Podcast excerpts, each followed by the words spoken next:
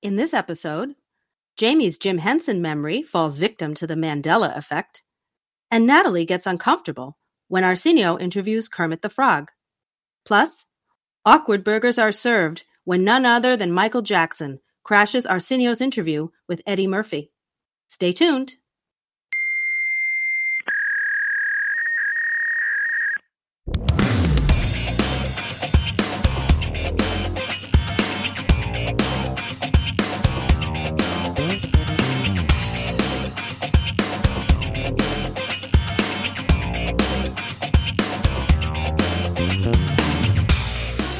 From the east coast of these United States, as far from Melrose Avenue as two people can be without falling into the Atlantic Ocean, this is Growing Up in the Dog Pound. Props to Arsenio Hall with Jamie and Natalie.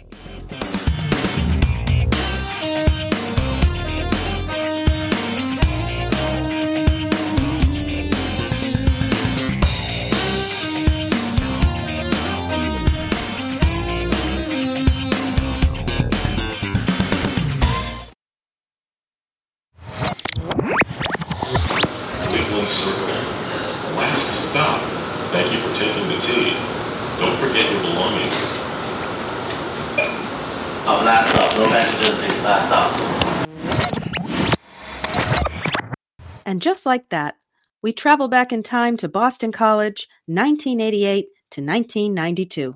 So, you know, I want to give people um, a chance to understand what Boston College was was like for us, what it meant for us to be there, and there are a lot of different things that it meant. Um, this one story that I have won't won't cover them all, but one of the um, the first really meaningful experiences I had there in terms of a classroom experience, I had a, a seminar class with a, a Jesuit priest, Father John Howard. We I remember Howard. Father Howard. Hard to forget. He was very involved with all of us. I think there were maybe 12 of us in the class. And um, the name of the class was Western Cultural Tradi- Tradition. So it was a big topic. And I I really got a lot out of this class. I got a lot out of Father Howard. It turned out that he was the priest that actually um, married us, Jay and me, at our wedding. Mm-hmm. So obviously he meant a lot to me. And one of the things he did that, you know, I doubt that you'd find at another university. Maybe you would, but this was my special moment. It was uh, spring of 89, just around the time of these episodes. And he said at toward the the middle of class, he said, "Oh, uh, by the way, we're going to end class a little a little early today, 10 minutes early, and we'll go down the hall and I, I have uh, something, a gift to give to all of you. He said, today is an important day for all of you. He says, not so important for me, but I know it is for you and I want to honor that. So we were, you know, kind of curious and 10 minutes before the end of class, we walked down the hall. This, this class was in the, um, Gasson Hall, which is a gorgeous building in the middle of the BC quad. So we walked down the hall and there's a piano. And he says, Father Howard says, today is a sad day. Someone that's very important to all of you has died, and that is Jim Henson. And I know that Sesame Street was a big part of your childhood, and I want to commemorate that. And so he played on the piano Ernie's Rubber Ducky song. That is so sweet. Oh my gosh. It's such and a thoughtful though gesture. I am a terrible singer, I fully sang. like by yourself?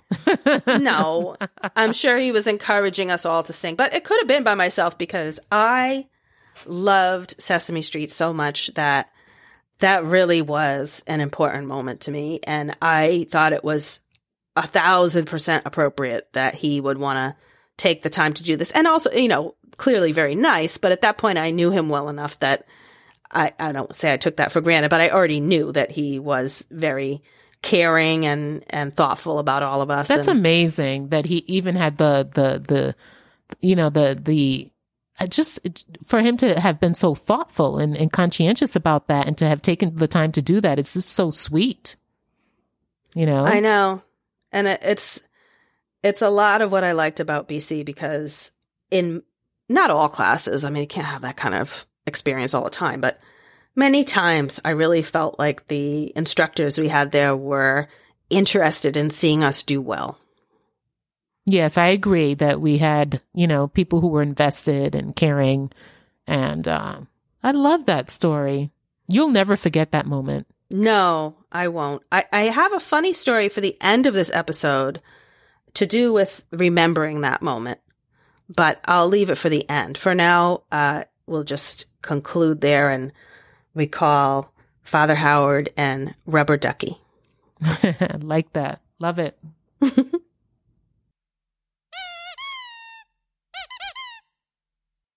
All right. So, in this segment of uh, Arsenio, he welcomes his friend, probably his best friend, Eddie Murphy. Yeah, at the time they were really close buddies. That was it was great Yep. to see their interaction, how comfortable they were with each other. Yeah, for sure. So, at the uh, occasion for this is that Eddie is promoting Harlem Nights, his new movie, and they start the appearance with a movie clip that I thought was kind of strange, to be honest with you. They don't introduce the clip, so you don't know what's coming. And it's Della Reese and Eddie Murphy kind of in a back alley uh, slapping or punching each other. I'm not sure. It's to me, it was a strange movie clip. Yeah, I mean, I, I, I guess it would be interesting to see why he thought that that would be a good way to promote the movie. Um, like, is was that the best part of the movie or something? It was it was kind of a bizarre way to sort of. I mean, because I would think that he would think about, you know, what what is it that I want to, you know, what clip do I want to show to really garner interest in this movie? And it's just strange that he he thought that that was the best representation, but.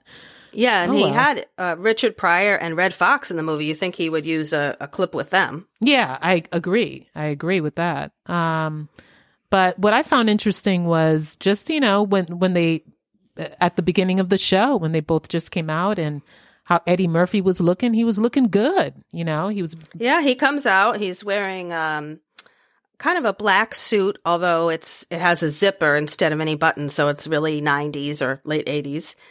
And I thought he looked great. yeah, he looked great with some leather. I don't know. He had like a leather something or other underneath.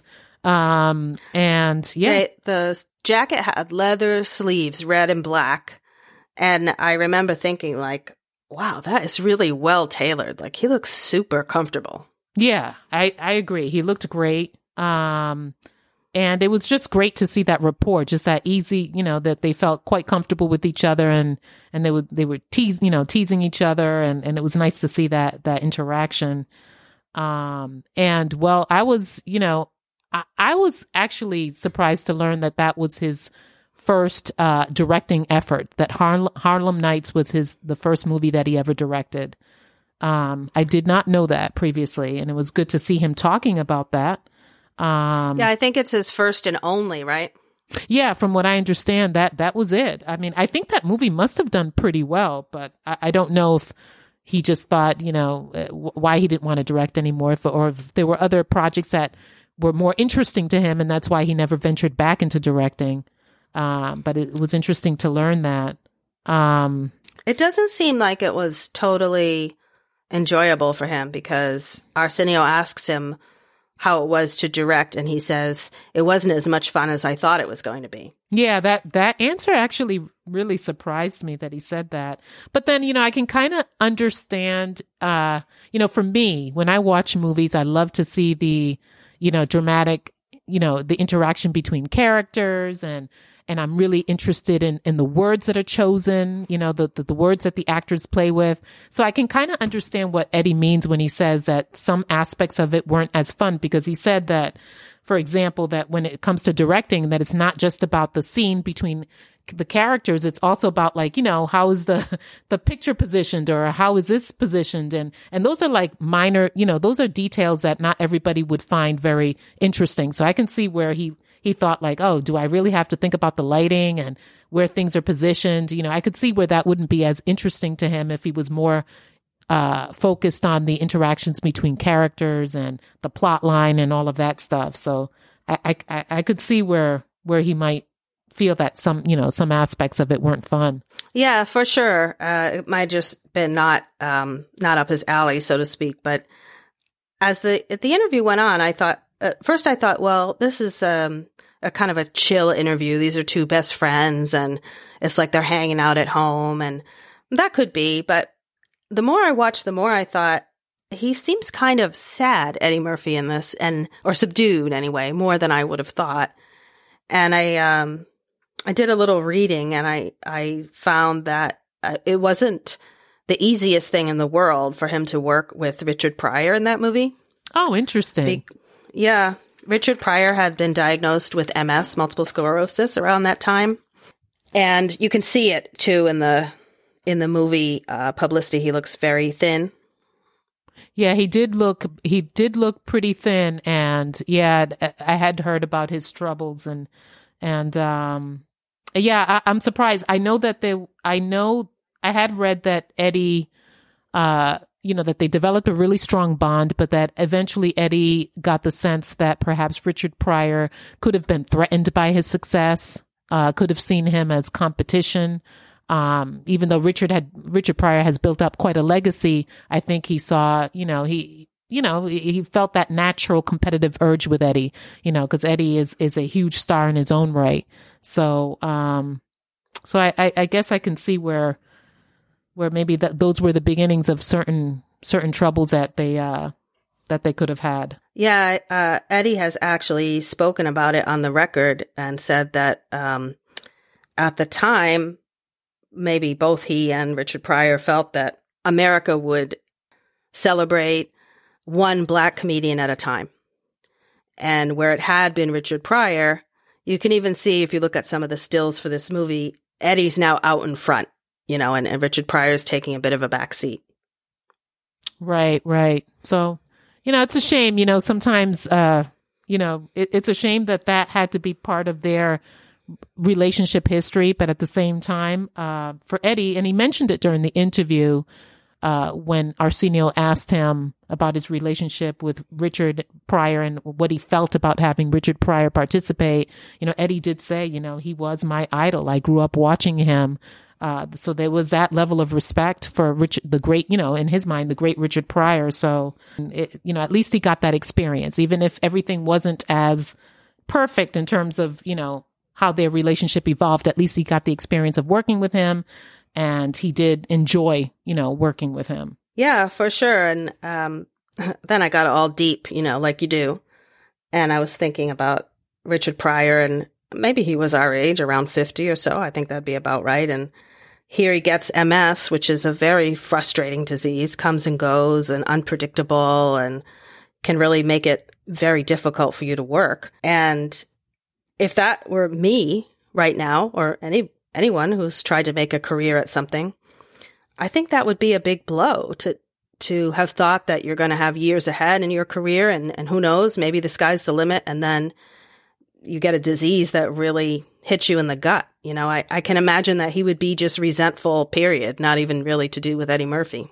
Yeah, I agree with that. And, you know, to his credit, I mean, looks like he pushed himself to work even though he didn't feel, you know, great and his certainly his health was declining, but he pushed himself to to to work and and uh and he anything he does, I mean, these are great talents, so anything he does, it's, you know, it's going to be great work, but um but yeah, I, I would imagine that his illness definitely came into play. I do think the movie was relatively well received, so it probably wasn't a, a total dud of an experience, but just maybe not what either one of them would have imagined. Right. I mean, I mean, it still made money. It's just, it's interesting that, uh, that you got that sense that perhaps Eddie, you know, wasn't, you know, that it wasn't a, an experience that was all the way a, a, you know a happy experience for him that there were some lows throughout throughout the process um and uh yeah no it's interesting stuff i also liked what i liked uh, about eddie during that interview was to you know see his vulnerability and you know especially when he talked about damon wayans and and uh arsenio asked him would you consider going back to comedy and eddie said you know, I've, I've thought about going back to comedy, but when I go out to comedy clubs and I see great talent like Damon Wayans, Wayans I, you know, that, that makes me think about whether I really want to do it anymore, whether I'm good enough to do it. And it was nice to see that vulnerability, that sort of you know, saying, you know, that just sort of showing us like, hey, I'm human just like everybody else and I have my doubts and I wonder whether, you know, I could be good enough to do that again. So it was nice to see that moment and and also it's like it must must have been a major ego boost for Damon Wayans to hear Eddie Murphy talk about him in that way.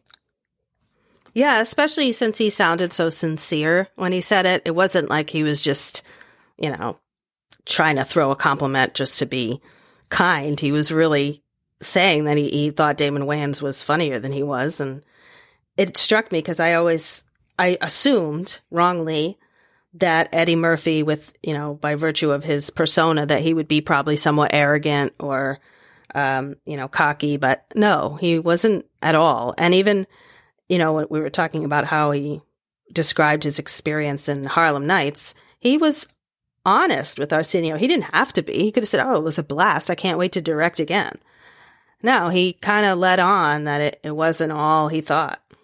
Yeah, and I wonder if if it had to do with the nature of their relationship that he felt comfortable enough to just kind of let him know exactly what he was feeling, you know, like I wonder if that also came into play, but I appreciated you know that he was just being honest. He was being funny, he was being Eddie, but then there were moments where he's just being real. He's just being like anybody else, just admitting any kind of insecurities he, he might feel. Um, so it was nice to see that, especially with the whole incident with the uh, with the uh, billboard with his album and what he described as snot being thrown at the billboard of his album. Um, yeah, that was a, a funny. That was moment. funny.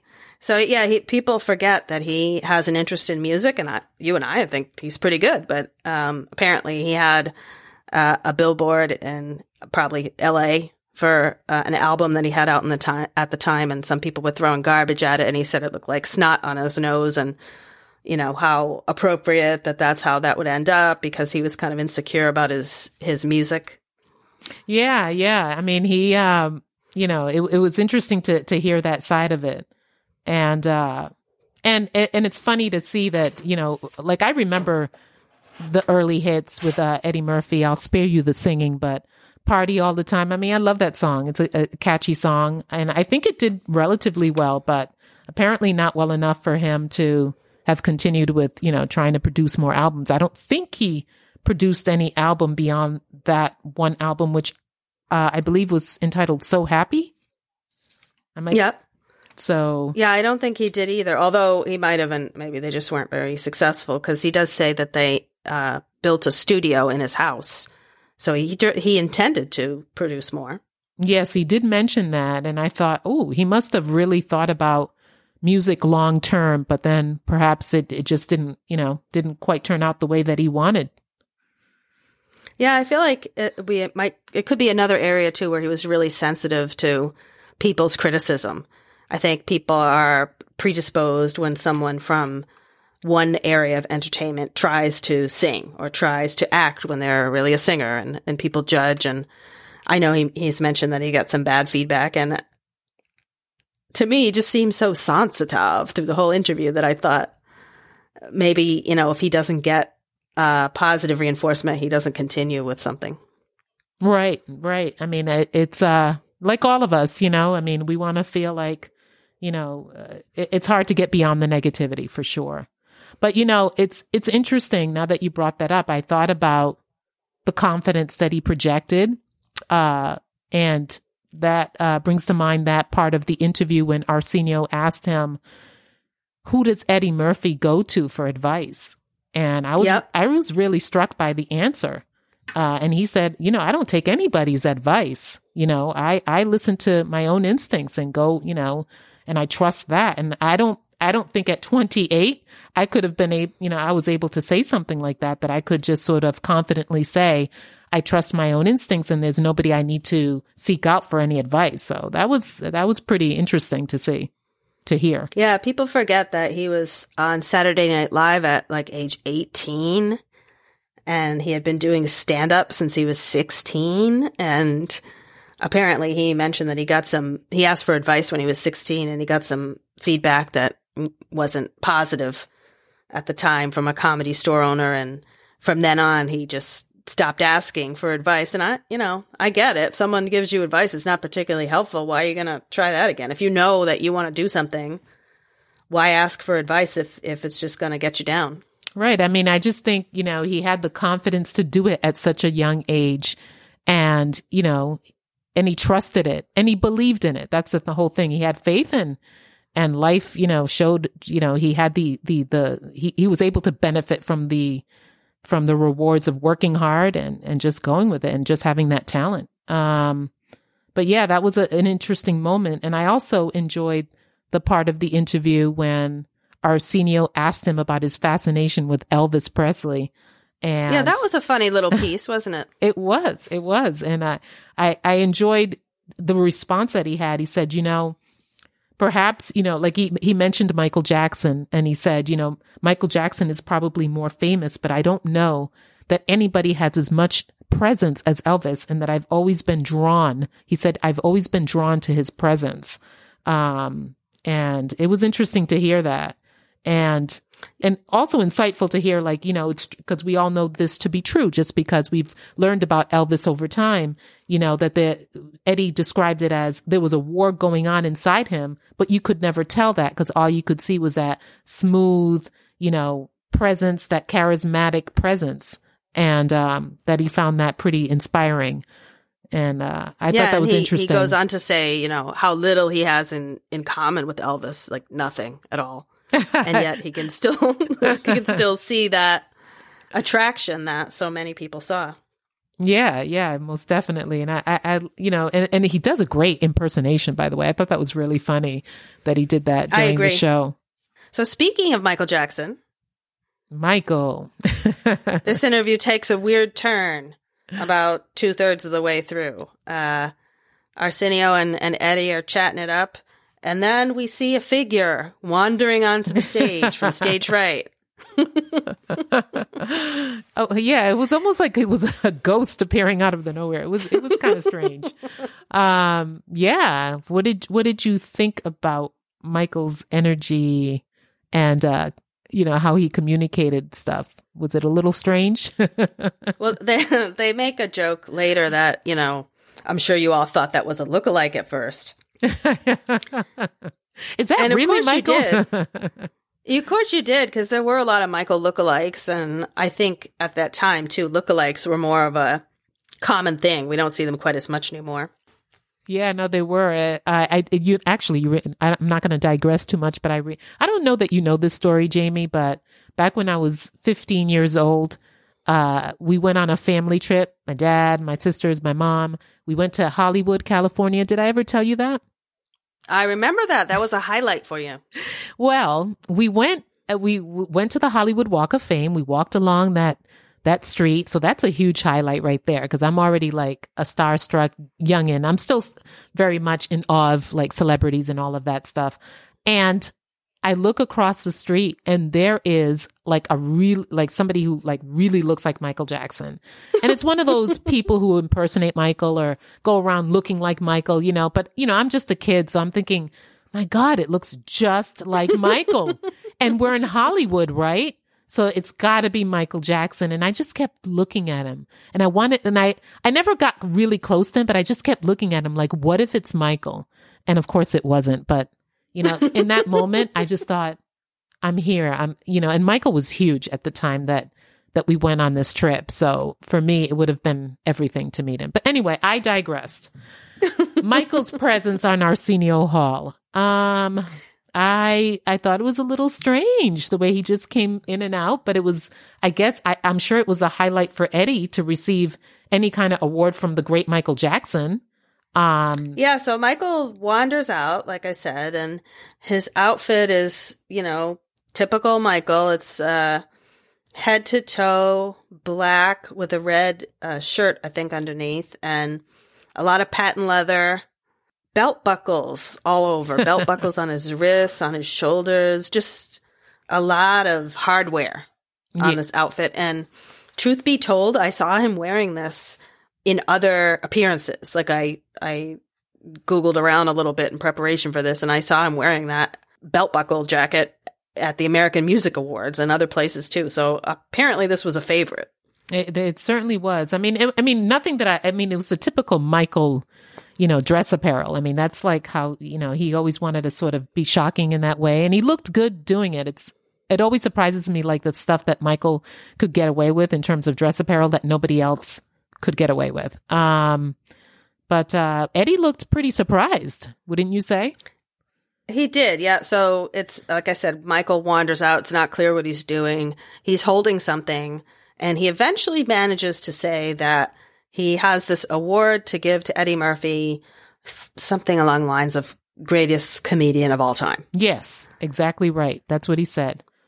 And then, But it's not what you would call a uh, an organized or a professional presentation. He's struggling to get words out, and you don't know. The weirdest part is you don't know.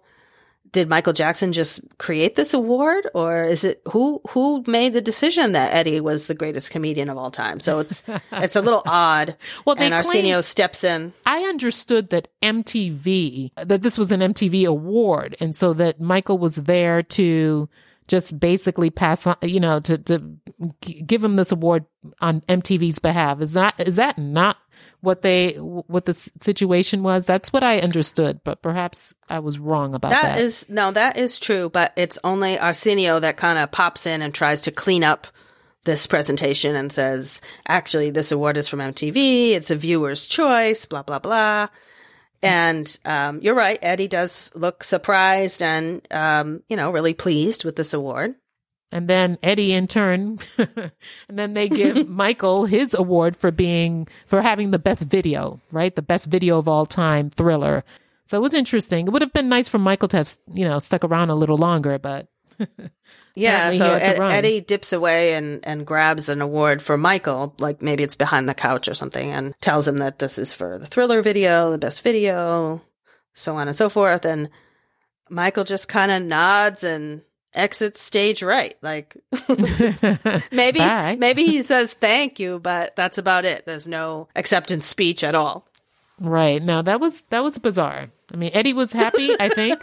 And I love how they said after Michael left, and Eddie's like, "You feel like the show is over now." Michael left the building. Let's go. it was, Right. It was a pretty funny uh, exchange there, but It's true. It was. I wonder what they had planned for that, or or maybe they didn't. Maybe they didn't know if Michael would even show, and so they didn't put too much thought into it. But um, it was a strange one. it was.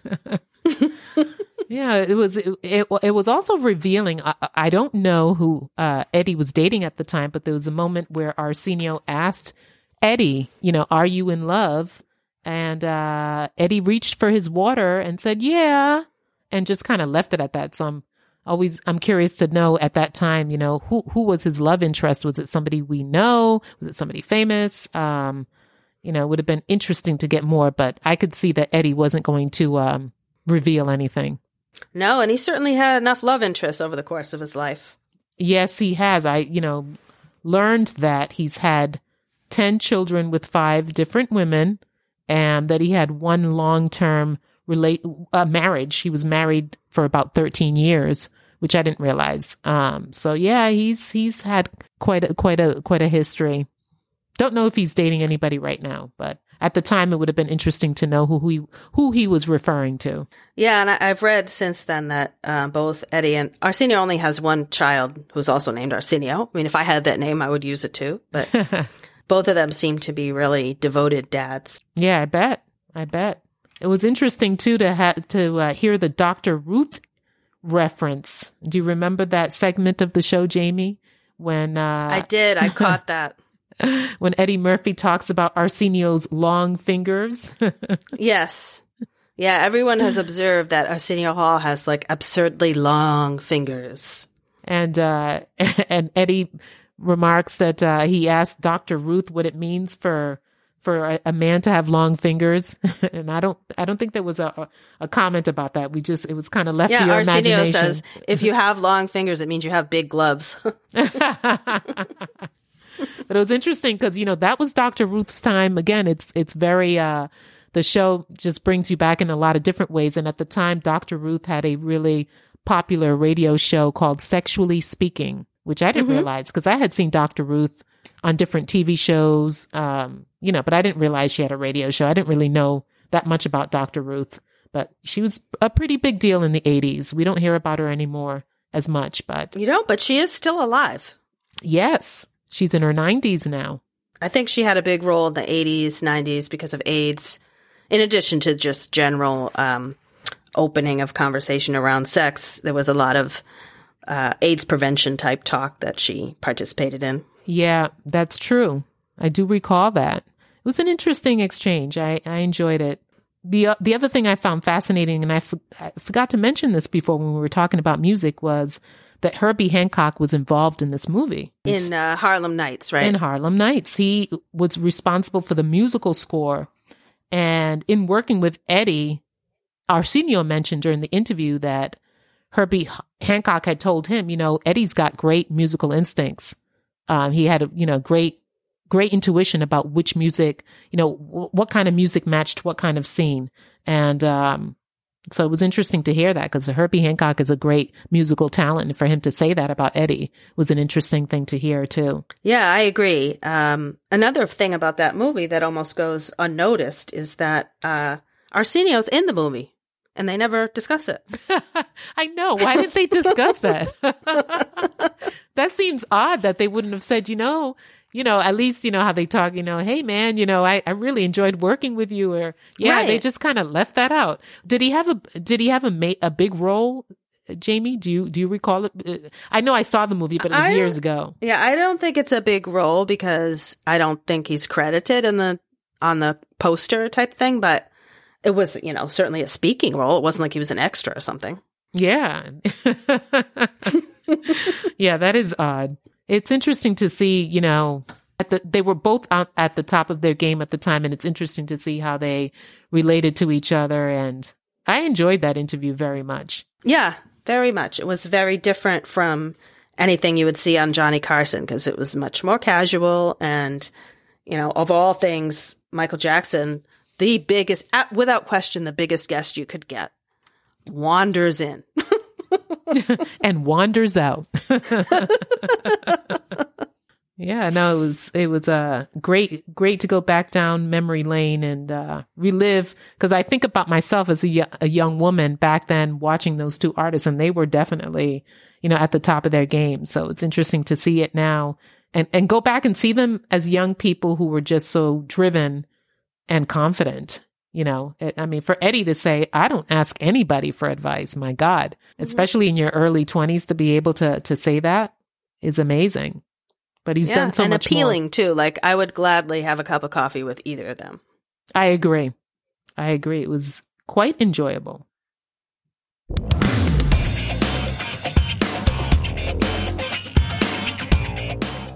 So, what do you think? You want to move to our next segment? I think so. Give it a shot. Sure. So we have another um, another interview that we watched. Um, these early episodes we were not able to see in full. They're not on the Arsenio DVD collection that we got. So uh, Jim Henson is a guest. He comes out uh, to the Sesame Street theme they're playing, and he sits down to talk with with Arsenio. And for me, anyway, right away, I could hear Kermit's voice in Jim Henson's voice, and it took me back to the early days of Sesame Street when Jim Henson was voicing Kermit. And, um, you know, he, he became so associated with Kermit over the years. Yeah, I mean, do you know that Sesame Street? Because you mentioned Sesame Street, I digressed a little already. But you, do you know that that was that came about in 1969, the year that I, Natalie, was born? Um, Wow. I know, I know. We're going back quite a ways, but um, yeah, no, I, I, I found it interesting. I, I, you know, I don't know, I didn't know a lot about Jim Henson prior to watching this interview with with uh, Arsenio. Of course, I've heard of him. I've heard of the Muppets. I, uh, you know, I grew up on Sesame Street, but I never really thought about his career and what what he was. At, you know, how he lived his life. And it was just, uh, it was interesting to learn more about him. And and I think it, I, I was struck by what he said about Muppets and how they come into how they affect us culturally. That Muppets appeals. He said the Muppets appeal to the child in everyone, and I think that's true. I think that there's an innocence and an appeal that doesn't go away. And you can be 10 years old or 50 years old. But if you watch the Muppets, if you watch Sesame Street, you, you appreciate it. You like it. You laugh. It brings you joy. So I was, that, that's what struck me about that interview when he said that, when he talked about the Muppets and that, and the appeal that they have to the general public. And he's amazing. Just everything about him is amazing. Just the way that he, uh, during the interview, the way that he just became Kermit and the way he became Ralph the dog. I was in awe of, of all of that. I'm in awe of puppetry as it is. I know he was a though Kermit and Ralph the dog were good guests for Arsenio, you know, as their own personalities. It was like he had Jim Henson plus two other personalities that night. It's amazing. It's he really does become the character. It's it's almost freaky the way you know because it it's otherwise a man with with with a with you know with a with a puppet and moving his hand around. No, it he becomes a character. It comes alive. You know, it's just an, an amazing thing to watch. Yeah, I, I remember as a kid, I would have to once I got old enough to really have a firm grip on fantasy versus reality. I would have to remind myself that, that consciously that that's a puppet. That's not a, a Kermit that you're going to meet someday. That's I know.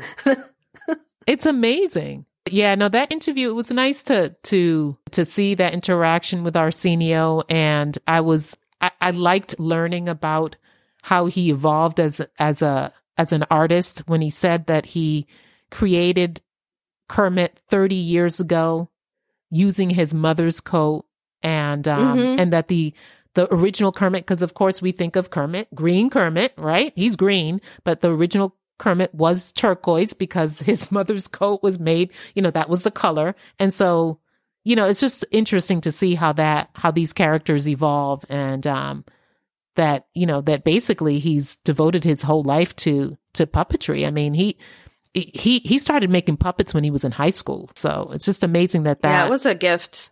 I don't know if you noticed at the end too. They had um, I don't know how they did this or really why, but they had off screen.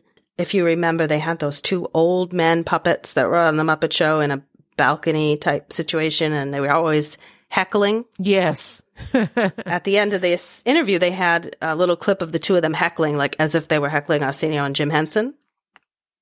I didn't make much of it because I it wasn't they didn't show Statler and Waldorf, so I didn't think too much. But they did have them on there as as hecklers in the background. And then last week, of all things, Saturday Night Live had a parody of those two old men puppets, the hecklers, Statler and Waldorf, um, as part of their main show. And, um, you know, the joke was that Keegan Michael Key and the regular cast member from Saturday Night Live were playing bouncers and um, telling them to leave and uh, beating them up a bit because they wouldn't stop heckling. But it made me think, why? I thought, why is this on Saturday Night Live? The Muppets haven't been on forever. But then I remembered that uh, I believe, and you would know better than I do, that they're on Disney Plus. yeah probably i mean there's a lot of stuff on disney plus so that that would make sense that they you know that that you know that they're being uh if shows are being broadcast on a on a modern medium like Di- disney the disney app or netflix that that you know that then there would be some correlation between that and what's happening on on you know on uh saturday night live Yeah, and I also thought after I put that piece together, I thought, well, that that's good for the content, the really wonderful content that Jim Henson made. It gets to live on, and a whole new generation is watching the Muppets. Of course, they're still watching Sesame Street, but the Muppets had its own place and time. Yeah, it's these are pretty timeless. I think like the Muppets. uh, This is timeless stuff. This is going to go on for fifty years more. You know, it's just you know, it just doesn't lose its its appeal. Um, I I I- I enjoyed learning about him as as we because we you know watched the show. I I did look up some information about him, and I I enjoyed uh learning about his life and what he's done. And I I wondered what the attraction was early on for him with the puppets.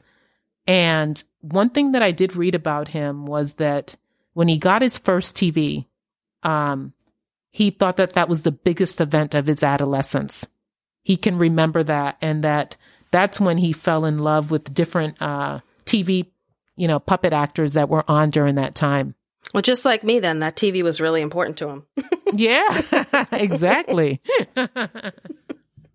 And uh, I also learned that his maternal grandmother was a painter, quilter, and needleworker. And I'm wondering if those qual, you know, I, I just wonder, like he was really close to her and I wonder how that all comes into play. You know, he loved TV. He fell in love with the first, you know, TV puppets, you know, the early TV puppets of that time. And then his mom, his maternal grandmother was talented as far as painting and quilting and all of that, you know, how that just, how it was sort of destined that he was, he would just make this a career, that he would be a puppeteer, you know? Yeah, I you have to believe there's some connection there. If even if it's just that the family is probably rewarding that type of creativity and praising her and uh, she's praising him when he expresses that. So I'm sure it had an impact. Yeah, for sure.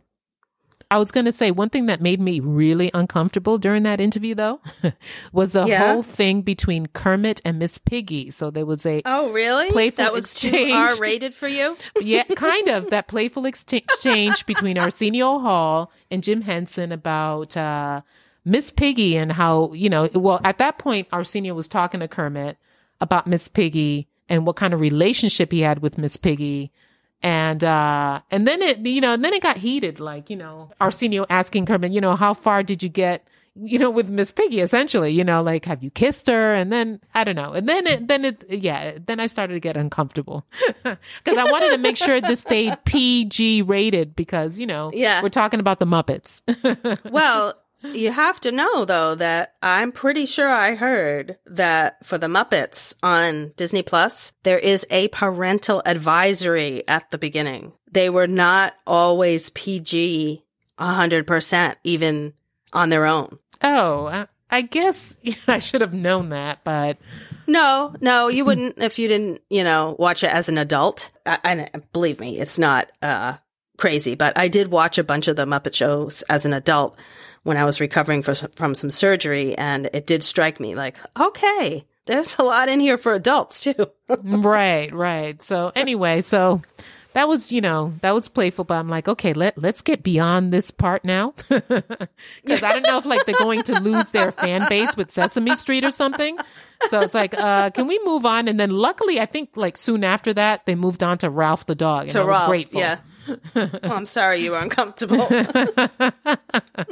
And uh so yeah so it was what uh, made me uncomfortable was that uh, the Muppets, after all these years, are getting a second life on on Disney Plus, and probably a whole maybe my nephew will even watch them and appreciate them like I did. But we don't see Arsenio shows anywhere on an- Netflix or any plus anything Hulu, and I think it's because they were not preserved very well. Um, you and I bought a DVD of some shows, and they're not they're not pristine. They're wa- very watchable, but they're not pristine quality. And I don't think there's any way to get all of his shows. We just have a small selection. which is too and bad I think that because it, yeah, because it was a nightly show, because it was topical, you know, maybe he'd be joking about George Bush or, or things of the day.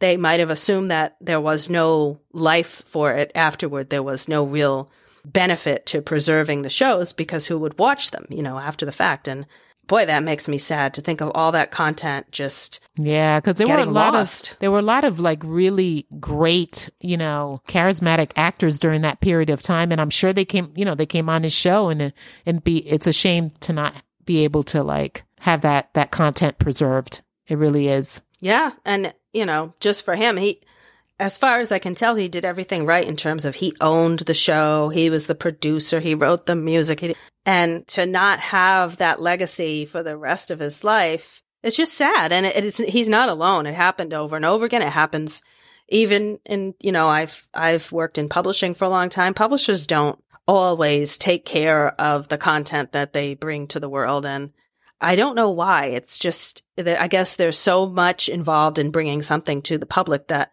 people don't put enough effort after the fact to preserving it. Yeah, no, that is that is a shame, especially like knowing Arsenio and how funny he is, and you know, and uh insightful he can be as well. So it, it it's a shame that that some of the you know, that a lot of those shows are going to be lost to us. That's why we're doing this. Yeah. We don't, we don't want to lose it completely. Exactly. Once upon a time. So we know from our, our research of the time, Ned, that uh, around 1989, Nelson Mandela was released from jail in South Africa and the um, institution of apartheid began to be dismantled. Yes. It's such an important year. So many things. I mean, as we're heading into 90s, such a momentous thing is happening in our history that we're ending the cruel, you know, that cruel system of apartheid. So, but Yep, not not to take away at all. That was a, a tremendous um, development that was on the news all the time. We were very aware of it. And today, there's something that I wonder if you've heard of called the Mandela effect. hmm, I've heard of it, but I don't know that I know all the specifics. What, what is, t- talk to me about the Mandela effect. So, the Mandela effect uh, actually ties back to my story at the top of this episode about Jim Henson. What it is, is when Nelson Mandela died, it was probably uh, mid 2000s, I want to say, like, and a number of people felt that something was wrong with that piece of news. They saw Nelson Mandela had died on the news and they thought, what do you mean he died? I'm positive that he died in the early 90s. How can this be? Has my timeline shifted? Are people lying to me? What can what can this be? And there were so many people so concerned that they actually found each other online and they were sharing that they remembered seeing Nelson Mandela's funeral uh, in the 90s and, and what could this be and blah, blah, blah. And they eventually discovered that, um, or concluded, I should say, that what people saw in the early 90s was a lot of coverage of Nelson Mandela getting out of prison, working with F.W. de Klerk, all kinds of ceremonial things. And in their young minds, they must have interpreted that as the attention you would get when you die. He was on TV so frequently and with such, with such ceremony that in their minds, that was his death. Wow. What an interesting connection to have made in your brain. I know. And it, it's interesting, right, that it's a number of people, not just one person. So they found that there are a few different topics that you can explore with people probably our age and maybe a little younger where they they remember something a certain way and it, it just turns out to be a false memory. It's just wrong. But it's very hard to convince them of it, of anything different because they their memory is so strong. so That's that is called the. Mandela effect when that happens. And I only recently discovered that I had a Mandela effect incident in my own life. That's not, okay. uh, Let's get into the specifics of that.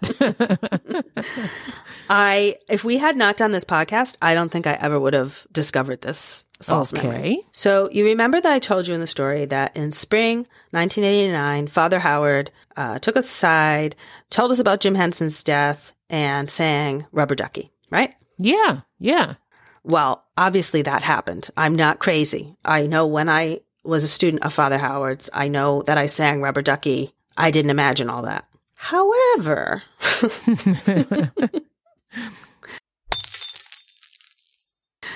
when I started to put together some notes for the show, I realized, huh, Jim Henson is on Arsenio Hall in 1989, right around the time that I studied with Father Howard. When exactly did he die? So I looked it up and I found that he died the following year. Still a very sad story. He died suddenly from bacterial pneumonia. Super sad, uh, shocking death. Very sad for him and his family. However, did not happen in 1989 when I know I had Father Howard for that class. So I, I believe. All right. But hold on, Jamie. I don't want to like, Mhm. but is it possible that your class with Father Howard was in 1990 and not in 1989? No, because you recall that since I'm a nerd, I ordered my transcript for this Oh. podcast. Oh, she ordered her transcripts. All right. She's got concrete mean- evidence. Even so, I would have kind of known because he was Father Howard was just like my first introduction to BC, so I knew he was in my first year. Uh, so that wasn't it.